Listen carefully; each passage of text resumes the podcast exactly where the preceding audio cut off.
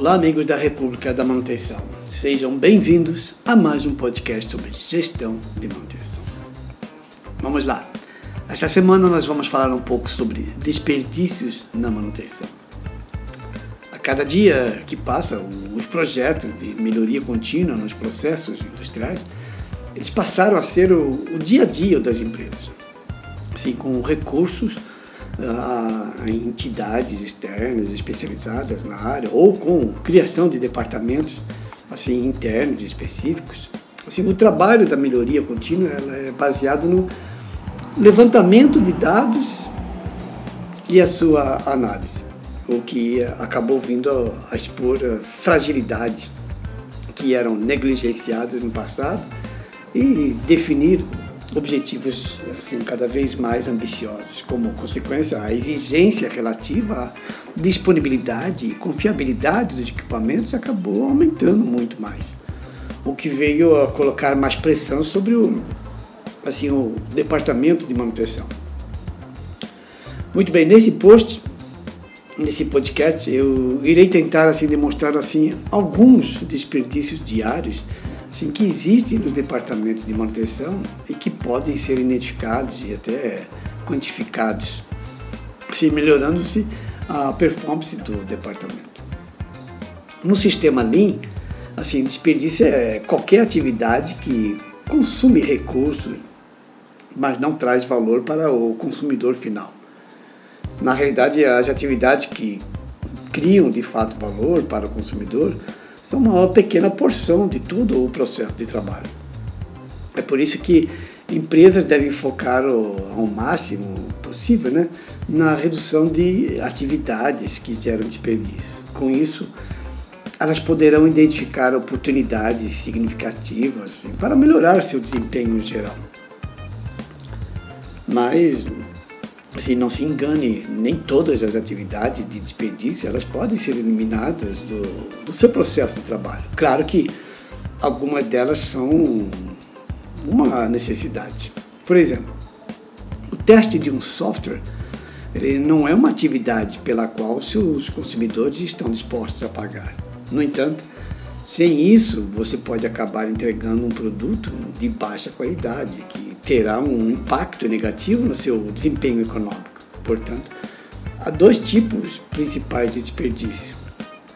Podemos dizer o desperdício necessário, que seria aquele que não agrega valor, mas é necessário para a qualidade do processo.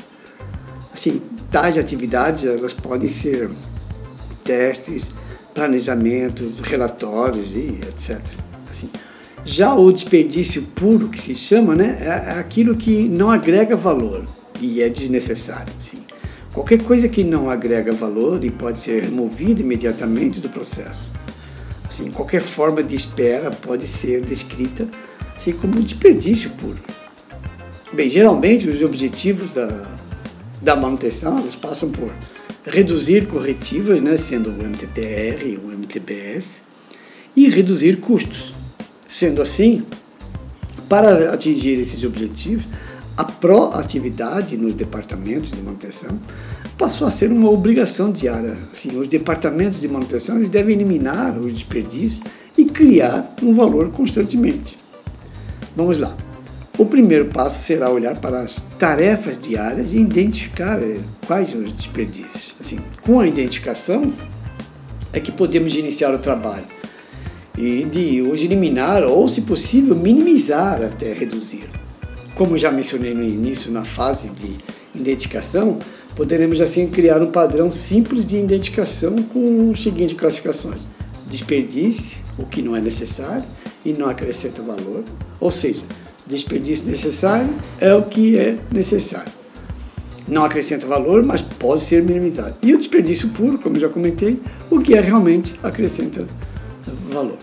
Na manutenção, assim como nas outras seções, setores, se estivéssemos mais atentos, podemos encontrar desperdícios em praticamente todas as tarefas diárias, das quais saliento as seguintes.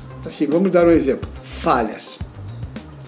São o maior desperdício na manutenção e deve-se trabalhar diariamente tanto para reduzir o número de falhas, assim como o tempo da sua duração.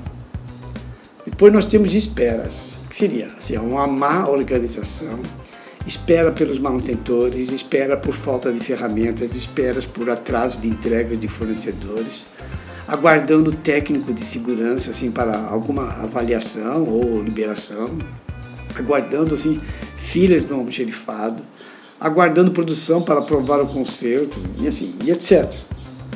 Erros e falhas, assim, erros de diagnóstico, assim, más reparações que se tornam falhas repetitivas, falta de análise de falha ou 5 porquês.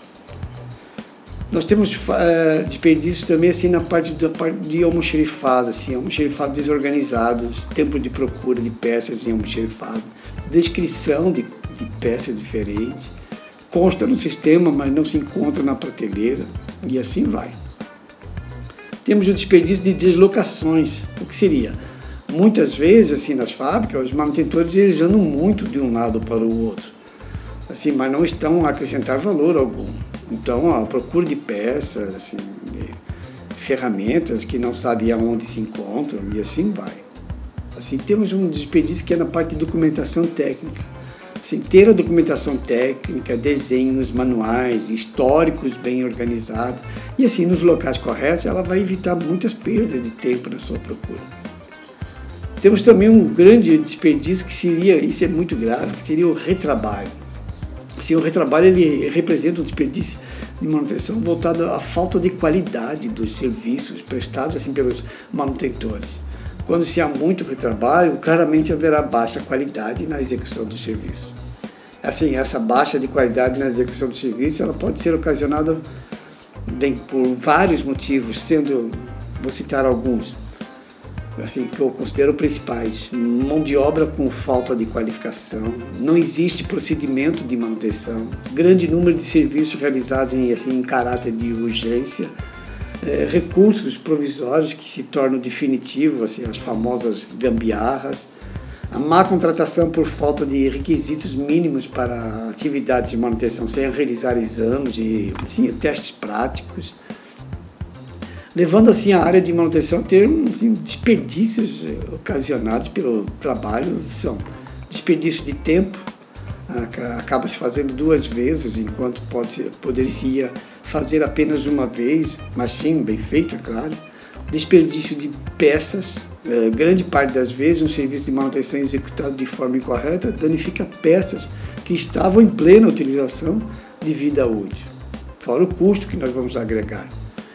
Embora assim, os projetos assim, o Lean nas empresas sejam muito focalizados nos processos produtivos, assim, cada vez mais existe a consciência de que na manutenção há muito desperdício que pode ser eliminado.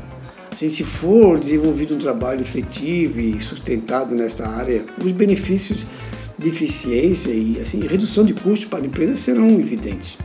Assim, e confirmados pelos indicadores, é claro, de desempenho.